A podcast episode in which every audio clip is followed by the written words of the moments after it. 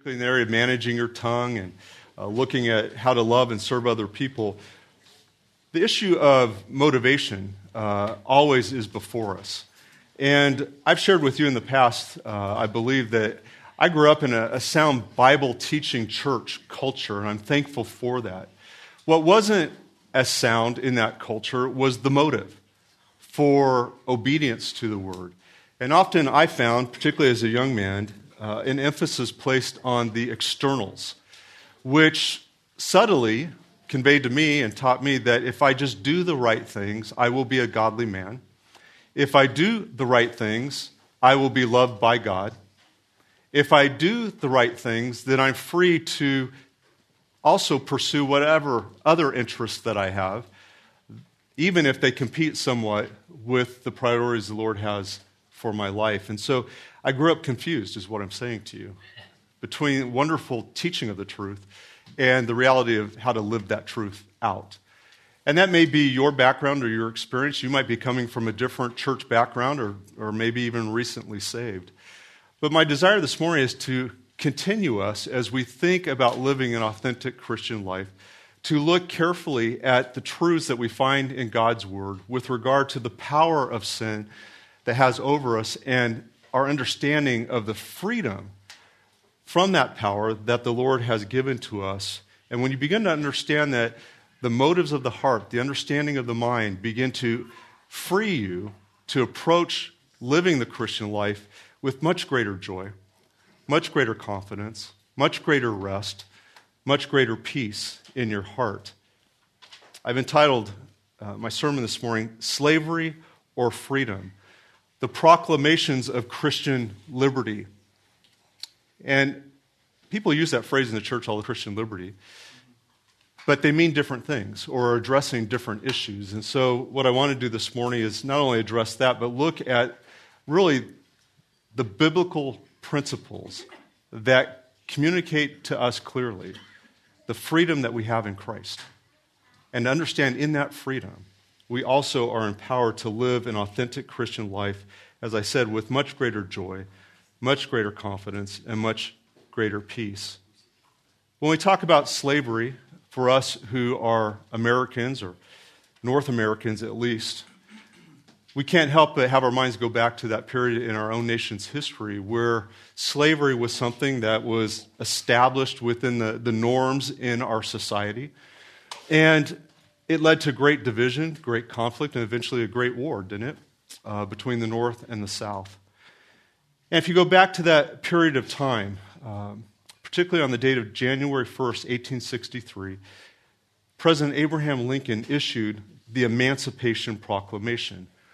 Now, some of you have heard about this. You should have uh, going through school in your U.S. history class or your government class, possibly. But I want to read to you what Abraham Lincoln publicly declared that day for us as a nation. January 1st, 1863.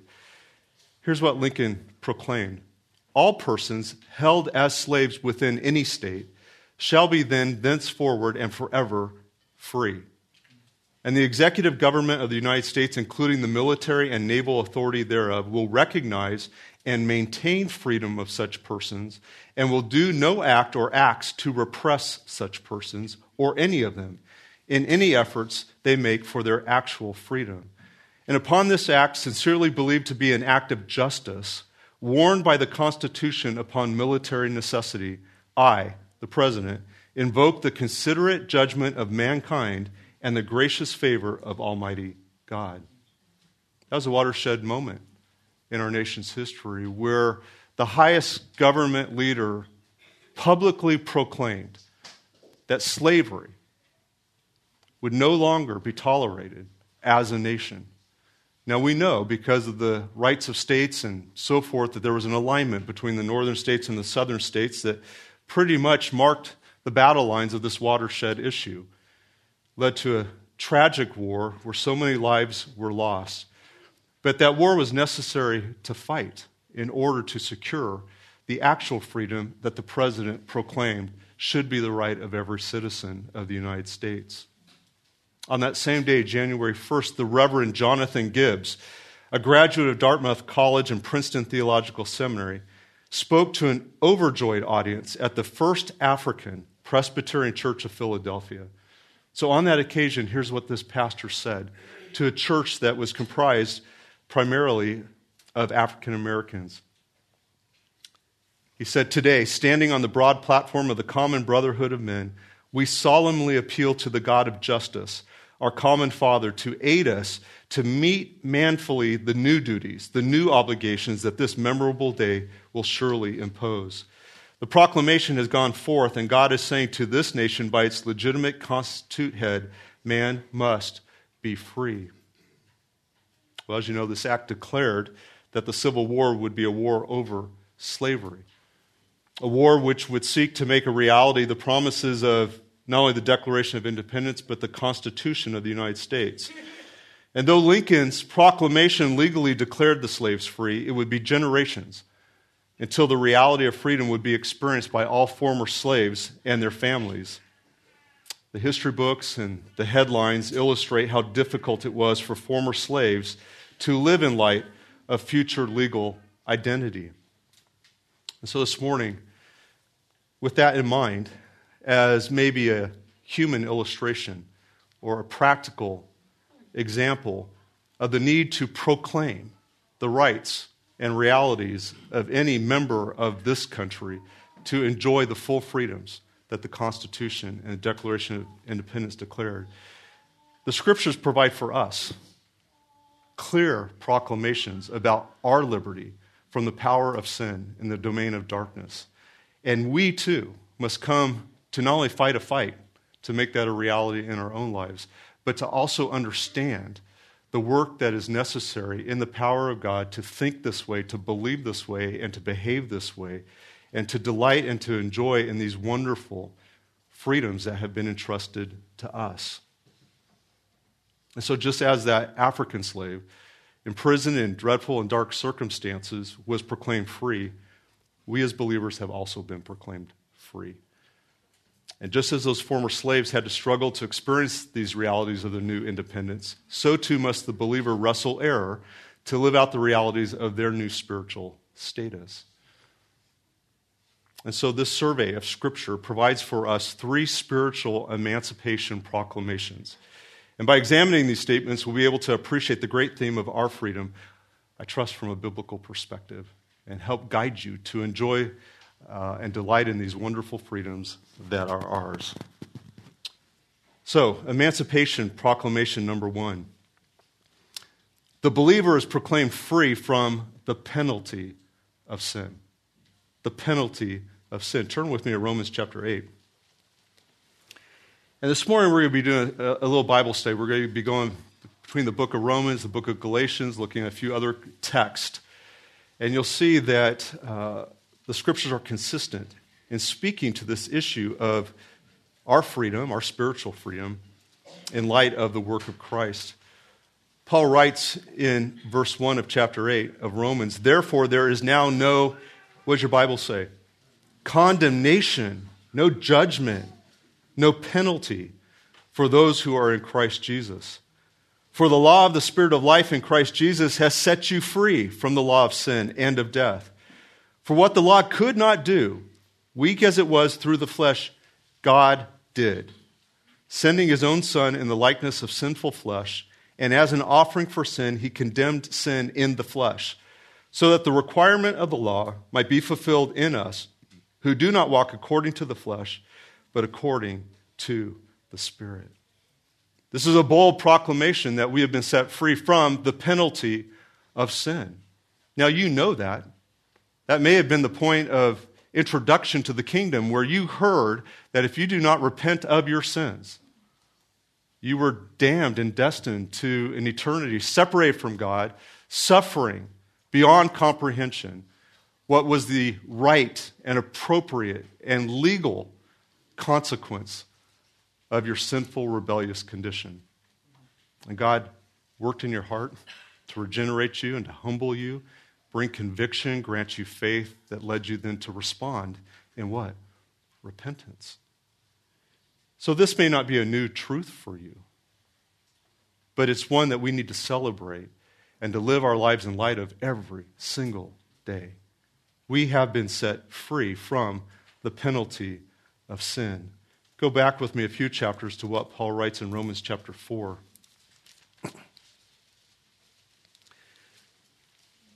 Jumping into verse 23. He says, Not for his sake only was it written that it was credited to him, speaking of Christ, but for our sake also. I'm sorry, speaking of Abraham earlier in the text. It was not just credited to him, verse 24, but for our sake also, to whom it will be credited, as those who believe in him, who raised Jesus our Lord from the dead.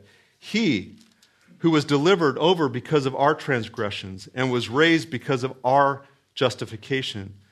And therefore, having been justified by faith, chapter 5, verse 1, we have peace with God through our Lord Jesus Christ, through whom also we have obtained our introduction by faith into this grace in which we stand, and we exalt in hope of the glory of God.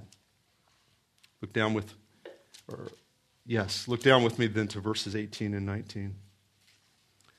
Paul continues So then, as through one transgression there resulted condemnation to all men, even so through one act of righteousness there resulted justification of life to all men. For as through one man's disobedience the many were made sinners, even so, through the obedience of the one, the many will be made righteous. The law came in so that the transgression would increase, but where sin increased, grace abounded all the more. So that as sin reigned in death, even so grace would reign through righteousness to eternal life through Jesus Christ our Lord. It's an amazing statement that Paul makes here. Earlier in chapter 4, he's referring to the life of faith demonstrated by Abraham that was credited to him. And because of that, he was determined to be righteous in the eyes of God. But Paul says it wasn't just for Abraham, it was for us. And the same principle is true. And it's interesting, writing here, he's noting also that there could have been the assumption that, oh, Abraham, because he was Jewish, he was the one who received the blessings and benefit of God's work on man's behalf. But Paul's saying here, it's not just the Jews, it's the Gentiles. And he's writing this epistle helping us understand that we all, under the new covenant work of Jesus Christ that satisfies the law, no longer face condemnation. He says in verse 18 of chapter 5, alluding to the fact that because Adam sinned, sin passed on to all mankind. You were born with what's termed imputed sin. Okay? You were born in a condemned condition. You had no hope from the moment of your birth. And so he says, because of one transgression, there resulted condemnation to all men, verse 18. And here it is. This is our hope, isn't it? Even so, through one act of righteousness, what's he speaking of? The work of Jesus Christ on the cross. There resulted justification of life to all men. So he's making this contrast and comparison to the condemned man and now the one who is set free from the penalty of condemnation. Please don't ever take for granted this amazing proclamation of freedom that is ours. Paul uses a term, it's a theological term repeatedly, of justification. And just to make it real simple for you, let's break down that word. If you just want to talk about what just means, it means to be righteous. You're either righteous or you're not. And in light of the law of God, we know that we stand condemned. Okay? We are not righteous. And that's exactly the point he's making here in verses 18 and following. So there is a standard of righteousness. And meeting that standard means that you are just. You satisfy that standard. The word justice means to do righteousness. And this is the active work of demonstrating one who behaves in a way that's consistent with a standard of righteousness.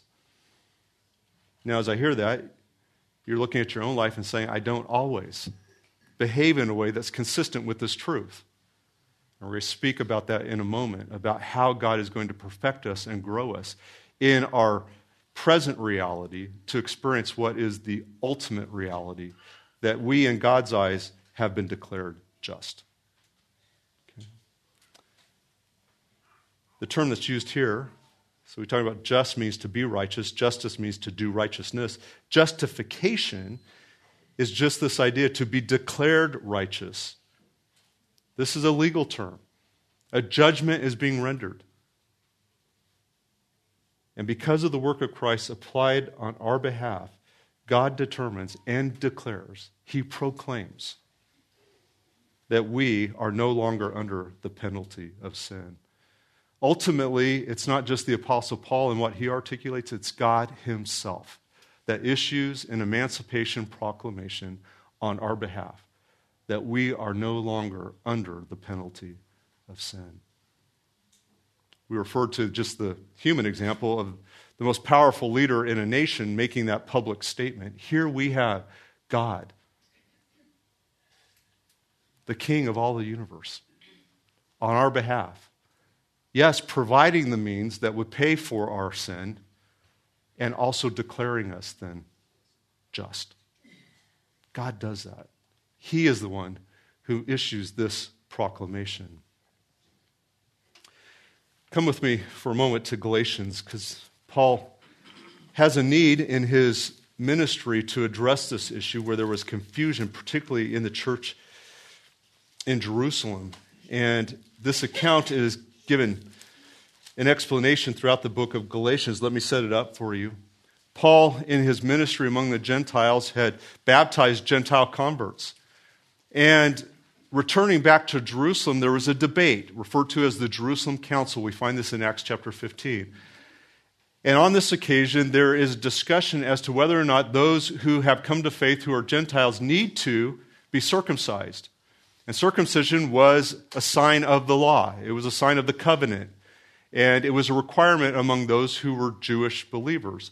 And this is in the early days of the church where they're trying to make that transition between their newfound freedom from the penalty of sin and their former way of trying to keep the law. And so some suggested that those who were Gentile converts needed to demonstrate the authenticity of their faith by being circumcised and adhering to that practice. Even uh, Peter got caught up in that even though he knew the difference. And in that encounter there in Jerusalem, the elders met. And in this Jerusalem council, it was discussed and declared that it was no longer necessary to be circumcised. But because of the new freedom that we have, both Jew and Gentile, we certainly would not impose that on any of these new believers. So look at the book of Galatians with me as Paul begins to explain some of this, and it'll give you a, context for the need to work through this principle in practice so that we don't find ourselves falling back under this idea of the penalty of sin has to be met through this measure. Galatians chapter 2, we'll start reading in verse 15. Paul writes, We are Jews by nature, not sinners from among the Gentiles. Nevertheless, knowing that a man is not justified by what? the works of the law, but through faith in Christ Jesus, even we have believed in Christ Jesus, so that we may be justified by faith in Christ and not by the works of the law. Since by the works of the law no flesh will be justified. But if while seeking to be justified in Christ, we ourselves have also been found sinners, is Christ then a minister of sin? May it never be, he says. For if I rebuild what I have once destroyed, I prove myself to be a transgressor. Verse 19, for through the law I died to the law, so that I might, and I love this, live to God. I have been crucified with Christ. It is no longer I who live, but Christ lives in me. And the life which I now live in the flesh, I live by faith in the Son of God, who loved me and gave himself up for me. I do not nullify the grace of God, for if righteousness comes through the law, then Christ died needlessly. That is so important. That last statement there when we want to go back and to think that somehow we can accomplish righteousness and justice enough to satisfy God, we are cheating the work of Christ. What we're saying is he died needlessly. So, this is a dangerous error for us to fall into because it robs Christ of the glory that he alone deserves. And so we need to understand the practical application of this truth. Yes, we've been proclaimed free from the penalty of sin, but it's a reality. And that reality has to affect our thinking so that we don't fall into a form of, of legalism in our Christian practice. Now, Paul continues on. Stay with me in the book of Galatians. Let's go to chapter 3. He says in verse 10 For as many as are of the works of the law are under a curse, for it is written, Cursed is everyone who does not abide by all things written in the book of the law to perform them. There's our condemnation. Now that no one is justified by the law before God is evident, for the righteous man shall live by faith. However, the law is not of faith, on the contrary. He who practices them shall live by them. Christ redeemed us from the curse of the law, having become a curse for us. For it is written, Cursed is everyone who hangs on a tree, in order that in Christ Jesus the blessing of Abraham might come to the Gentiles, so that we would receive the promise of the Spirit through faith. Christ took the penalty of sin, the curse, on our behalf. And when we try to earn or merit more of God's love or to earn or merit somehow justifying ourselves in God's eyes apart from the full and complete work of Christ, we are stealing from Him the glory that He rightly deserves. And we're not living in light of this critical truth. Now look down just a few more verses. Verse 23. Paul says, But before faith came, we were kept in custody under the law, being shut up to the faith which was later to be revealed. Therefore, the law has become what? Our tutor to lead us to Christ, so that we may be justified by faith. But now that faith has come, we are no longer under a tutor, for you are all sons of God through faith in Christ Jesus. For all of you who were baptized into Christ have clothed yourself with Christ. There is neither Jew nor Greek, there is neither slave nor free man, there is neither male nor female, for you are all one in Christ Jesus. And if you belong to Christ, then you are Abraham's descendants, heirs according to promise. This is the singular and shared identity now of all men, no matter what their ethnicity, no matter what their position or status in life is, that when they come to Christ and allow his perfect his perfect work to satisfy the law of God, we are one. We are one in our identity before God Himself. And so it was necessary for Paul here, where this debate was raging, to bring clarity to say, no, no, no, no. None of us live under slavery to the law any longer. But he does use an important term in verse 24. He says, the law has become what? A tutor. What is a tutor? It's a guide, it's a teacher, it's an instructor. And so he's not saying the law has no value. The law has great value because it reveals to us in practical and human terms what holiness looks like.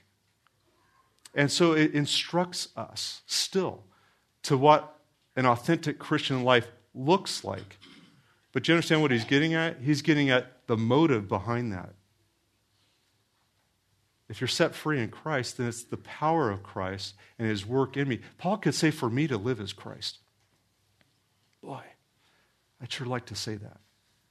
And say that in the fullness of its sense. It's not only the application of Christ's complete work on my behalf, but it's a love and devotion and response to Christ that perfects my desires to glorify him. And therefore, I choose to do what is holy and consistent with his nature.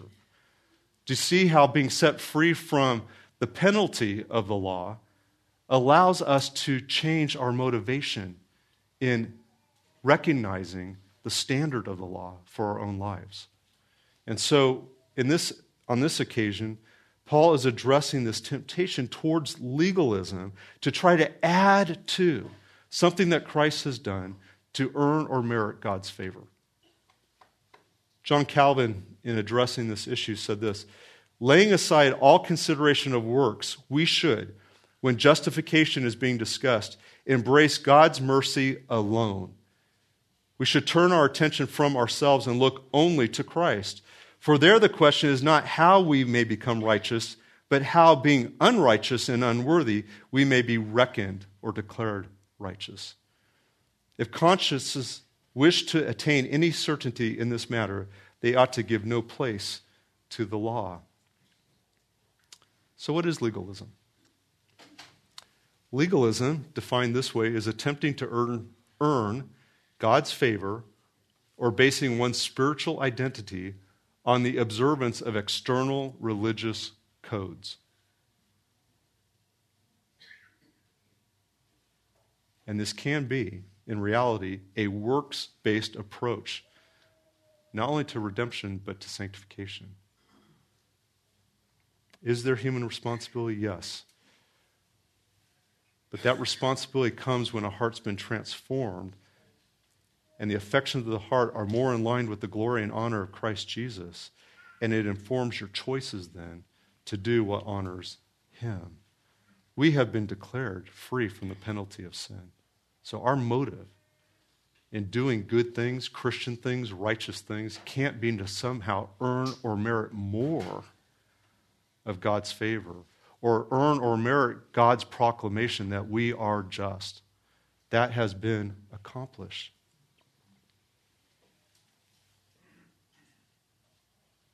Alistair Begg wrote a book a number of years ago entitled Pathway to Freedom How God's Law Guides Our Lives. And he quotes the Puritan Samuel Bolton.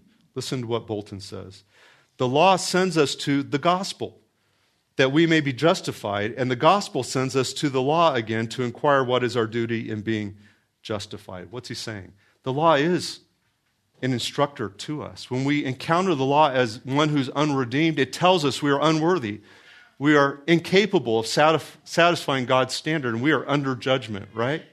So the law serves a purpose to the unredeemed.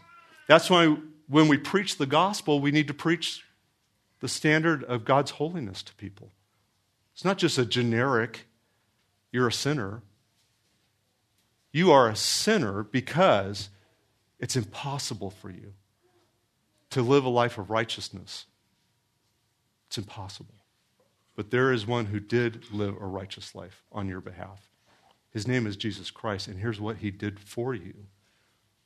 And because of that, and you put your faith in him and confess that you have no ability to meet God's holy standard, you are a sinner. If you confess that with your lips and proclaim Jesus Christ, he will forgive you of your sins and you will be justified. And so the law guides us to the gospel right? And the gospel reality in our lives sends us back to the law, as Bolton said, to inquire what is our duty then in being justified. If we are declared free from the penalty of sin, if this is the standard of holiness, then allow us to use it to instruct us to understand where we fall short, that we might continue to aspire to seek to be like Christ. Martin Luther addressing this issue, particularly in the book of Galatians, said this There are three ways in which the law may be abused. First, by self righteous hypocrites who fancy that they can be justified by the law. Secondly, by those who claim that Christian liberty exempts a Christian from the observance of the law. And thirdly, the law is abused by those who do not understand that the law is meant to drive us to Christ.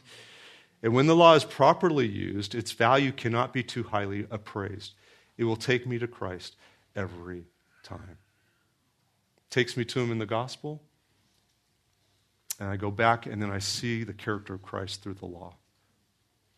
That helps me understand how I can imitate him and honor him. I don't know where you're at today. You may be caught up in the same tension that they were facing there in Jerusalem, where you know the truth that Christ died for you. It's only his work that can satisfy you, but you're still tempted to try to earn or merit more of God's love more of God's favor. And I want to just encourage you that that is not possible. It's not possible. Get off that treadmill of the Christian life. Stop and embrace the truth that you have been proclaimed free from the penalty of sin. And with that in mind, we can look at the second emancipation proclamation that we find in Scripture, and it's this the believer is not only proclaimed free from the penalty of sin, he's proclaimed free from the obligation to sin. And this is where we might find most of us feeling as though we have no option but to sin. We're just slaves to the flesh. And here we're speaking not as much of the great doctrine of justification, but the great doctrine of sanctification.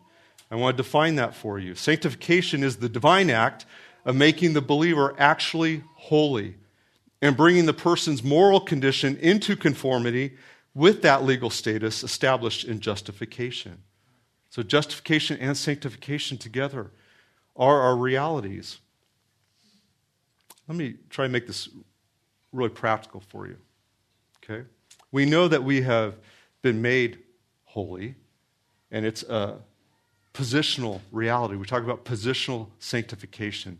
Because God, outside of time, looks at the work of Christ and applies it to us, He sees us as sanctified. But we who live in the continuum of time experience what's called progressive sanctification, with the promise that one day we will be glorified. Amen? And we'll get a new body, and it will no longer contend with the new man. Okay? And we'll be made whole, and we will be free from the realities of sin that surround us in our body and in our world. And so, what does this mean for us? Well, it means that understanding we are not obligated to sin, we have been set free to make a choice. Our volition has been returned to us because we've been justified. That means you and I, every time we sin, it is the direct result of a choice, conscious or unconscious. And when you frame sanctification in terms of choices, okay, you need to think about what is the process that leads me to sin. And this is where James helps us so well. If you want to turn with me to the book of James, a text I'm sure you've looked at many times. But what James does for us is he helps us understand that sequence of choice making. He says, well, let me back up. We'll start in verse 12. Blessed is a man who perseveres under trial, for once he has been approved, he will receive the crown of life, which the Lord has promised to those who love him. Let no one say when he is tempted, I am being tempted, tempted by God, for God cannot be tempted by evil, and he himself does not tempt anyone. But each one is tempted when he is carried away and enticed by his own lust. Then, when lust has conceived, it gives birth to sin. And when sin is accomplished, it brings forth death. In these last two verses, James is saying there is a sequencing of choices related to sin. See, if we've been set free from the obligation to sin, okay, then we no longer have to fulfill this every single time we face the choice. And he says the process of this, the sequence begins with the temptation. Is a temptation to sin? The answer is no. It's something that comes to you, if you will, externally to excite the senses, the desires, and the delights. And at that point, a choice is made to entertain that temptation or not. That's the first point of decision making. We can say no then. We can. It's a choice that has been entrusted to us with the return of our volition. Second of all, when you entertain the temptation and it takes residence or stirs up the desires, James says the lust, right? Now there's a longing for that and a consideration for how to actually accomplish that. And that is a second occasion for a choice to be made. At the point that the, the desires, the lusts have been stirred up, you still have not yet acted in sin.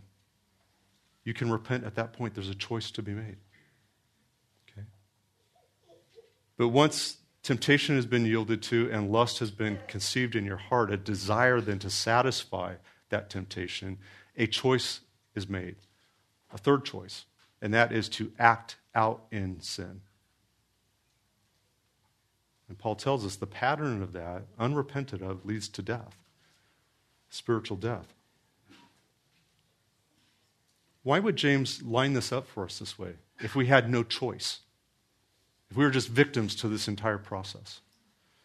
And now we're speaking about the reality for you and me on a daily basis. Where does the fight for holiness come to play in our own lives? The temptations you're most easily drawn to may be temptations different than me. Things that I long for sinfully, idolatrously in my own heart that they appeal to may be different than the things that are in your own heart, though their root is self love and, and sin and self gratification. But the point is, James saying there is a sequence of choice making. And we have been set free from the obligation to sin. Go back with me now to James, uh, Romans chapter 6. I want you to see this. Verses 17 through 22 is where we'll jump in. It says, But thanks be to God that though you were slaves of sin, you became obedient from the heart to that form of teaching to which you were committed. And having been freed from sin, you became slaves of righteousness. I'm speaking in human terms because of the weakness of your flesh. For just as you presented your members as slaves to impurity and to lawlessness, resulting in further lawlessness, so now, here's your choice. You have the freedom to make this choice. Present your members as though they were slaves to righteousness, resulting in sanctification. Here's what the proclamation made possible for us the freedom from the obligation to sin made it possible for us to choose not to sin. You did not possess the freedom to not sin prior to your redemption. So think about spiritual liberty this way spiritual freedoms in terms of the freedom of a choice that's been restored to you, a choice you did not have under slavery to sin. Does that make sense to you? Because many Christians still live and think as though they are slaves to sin. I have no option. I am obligated to sin. This is a futile fight on my part. And you're not thinking biblically when you think that way. It's not a futile fight. I don't care how many times you fail, you're in the fight. And the promise has been made that you will have the victory. And God is going to perfect you and complete you. So if you start out with the despair and a hopelessness as though it's inevitable, I have no option, this is just my destiny, you don't understand the proclamation made clearly in Scripture that you have a choice. You've been set free from the law of sin. It's an amazing freedom entrusted to us to pursue a holy life which we were not able to pursue before. Well, just jot these texts down for the sake of time. We don't have to go there. But 2 Corinthians 5 14 through 17 or Philippians 1, verses 6 through 11 might encourage you. But I will take you back to John chapter 8, verses 31 through 36.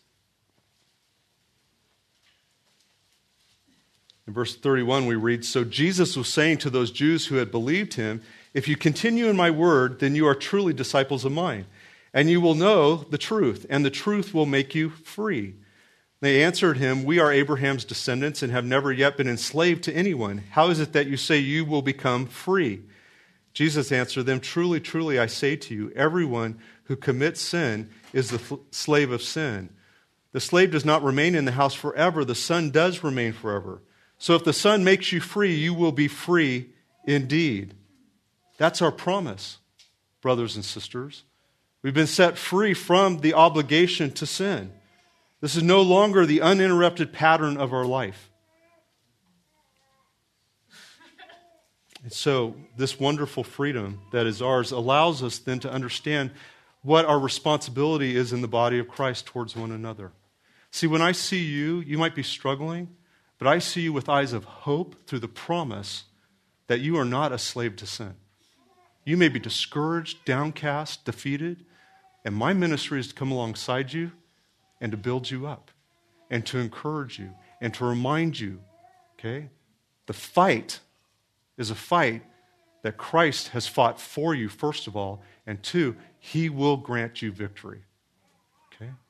Don't despair. Even in those defeating kinds of sin that want to make you believe the lie that you have no choice but to sin. It's a lie. You've been set free. Okay? So, my ministry to you is one of encouragement. It may be one of exhortation. You've stepped off that path and you begin to pursue sin in your own life. And I need to come along out of love and say to you, listen, you know better. Okay? And I'm going to help you. Right? And I'm going to guide you into a path of repentance, into obedience. And together, we're going to pull together to help you have victory in this area. And there's a lot of practical ways that we can remove temptations from friends by helping them. If they have a need, a personal need that might tempt them to misuse money, even steal money, then we'll meet that practical need financially. There's a lot of ways we can help each other. So that body life becomes about realizing this promise that we're no longer under the obligation to sin. Well, I have just a few moments, but let me touch on this third proclamation. Emancipation proclamation number three is this the believer is proclaimed free from the motivation to sin. What is the motivation in our choices to sin? It's self love, simply put. It's an all consuming love to gratify self, to elevate self, to seek self as its ultimate good and best. This is the motivation that, unless we're freed from, we will have no hope to overcome sin. So let's go back to the book of Romans. Join me in Romans chapter 13.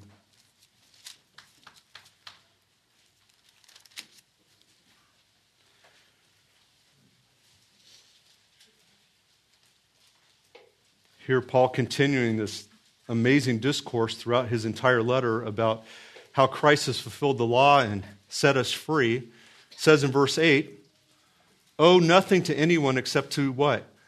Love one another. For he who loves his neighbor has, oh, fulfilled the law. For this you shall not commit adultery, you shall not murder, you shall not steal, you shall not covet. And if there is any other commandment, it is summed up in this, saying, You shall love your neighbor as yourself. Love does no wrong to a neighbor. Therefore, love is the fulfillment of the law. See, we've been set free from trying to keep a standard of a law that ultimately is impossible. But what Paul's saying is there's been a change. There's been a, a transformation that's occurring where your affections and your motives to sin are changing from what only before was a, a, being a slave to love of self. You now have the ability to understand what love is because it was demonstrated to you perfectly in the person of Christ, who gave up his life for you. The ultimate picture of self denial for someone else's benefit. You know that. You claim that. You hold tightly to that. And when you understand that standard of love, and you understand that you've been set free from the penalty and the obligation to sin, you recognize God's doing a new work. He's going to give you a simple expression of this, of course, will be found in the Old Testament with the Ten Commandments. Let me frame it this way. If you love your neighbor, are you going to steal from them? Are you going to commit adultery with their spouse? Are you going to lie to them? Are you going to kill them? or even covet what they have to the extent that you don't want them to have it, you want to possess it so that you can rise above them in status or whatever. No. See, if you truly love your neighbor, which you've been given the ability to do through the power of God and the freedom in Christ, you're not even going to worry about the details of the law. You're going to live in a loving fashion towards others. And as you do that, you're going to demonstrate how Christ and his work through you fulfills the law. This is important to understand because there's another error that we encounter when we think about legalism or contending with the law, and it's called antinomianism. It's a big mouth word of a mouthful of a word. Antinomianism. It's a theological term. Let me define it for you. The word comes from the Greek, meaning anti, antinomianism, and nomos, the law, and refers to the doctrine that it is not necessary for Christians to preach and or obey the moral law of the Old Testament. This idea is I've been set free, I've been saved, my penalty has been paid, right? Now I can do whatever I want to do. Well, sure you can, if what you desire to do is to glorify God and to love your neighbor. But if you think you've been set free from any obligation or consequences of the law so that you can just go pursue your lustful, sinful, self loving pursuits, then you probably aren't even saved, if that's how you think. That's a misunderstanding of what you've been saved for. And what we're dealing with here is the great doctrine of love, demonstrated in the character of God and his Son. Listen to Martin Luther. He said, God has given us poor consciences, which lie captive under the accusation and curse of the law, the comfort of spiritual liberty. But the devil interprets this as liberty of the flesh and creates nothing but confusion and disorder. As a result, his dupes want to be free in everything, lords of all government and rulers of every body.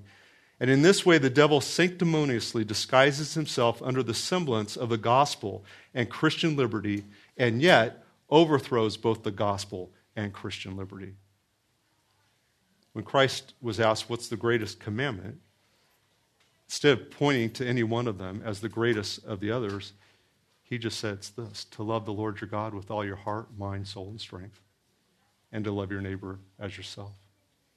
What was Christ most interested in? The issue of the heart, the motivation of the heart. And we see this clearly in the Sermon on the Mount, particularly in, in chapters 5 and 6, where he says, you know, the Pharisees want to point to all the things that they don't do. But you know what? You can still try to observe the law and keep all the commandments and still have a wretched, unloving heart. If your aim in even doing the good things is for self glory and self honor. So it's not so much about the behavior as it is about the heart. And praise God, we've been proclaimed free from a motivation of self love. And we've been given the ability to love others just as God has loved us. Well, there's a lot more that we could say. But I just want to end with this idea. Some people, when they talk about Christian liberty, have this wrong understanding. They think I can do anything I want as long as I don't cause someone else to stumble. Here's a, a more biblical way to think I must do everything I can to assist others and to encourage others. See the shift in focus of who is being satisfied? It's either me or it's God. It's either me or it's my neighbor. And so, this wonderful teaching about freedom for us yes, we're freed from the penalty and the obligation and the motivation of law. We were once, Paul says, slaves to sin. Now we are slaves to righteousness. And what's the practical takeaway as we close this morning? Is if you live in light of these wonderful emancipation proclamations, it changes your orientation, it changes your perspective, it actually gives you hope. But it also reframes what our responsibility is in the body of Christ towards one another. To move towards one another, to aid one another in our care and counsel. But it also aids us to deal honestly when we're faced with temptation and choice to sin, what's really going on in the heart. And it's at that point we get to claim the wonderful promises that God, God, is the one who satisfies us. His holiness is that which we're called to emulate and to fulfill. And people can see then Christ in us when we live this kind of freedom. And I hope that thinking about these things, well, they weren't exhausted, but maybe this survey of these wonderful truths aids you to persevere in the battle but to do it with gladness of heart and great, great promise. Let's pray. Almighty God, we thank you for these clear declarations, proclamations of the freedoms that you have granted to us, your children. Lord, we can't fathom really the fullness of these truths. But as we grow and mature and we see them applied in our own hearts and lives, we pray that it would be the case, the evidence would be that we are righteous and we live righteous lives. And people see that we are more in line with your holy standard. We long for this, not for our own self glory, not for earning or meriting more of your affection for us. You've lavished that on us. But that we might demonstrate you so that, particularly those who are lost and those who are confused, might be aided to come to Christ. So guide us in this endeavor, we pray. And we ask this in Christ's name. Amen.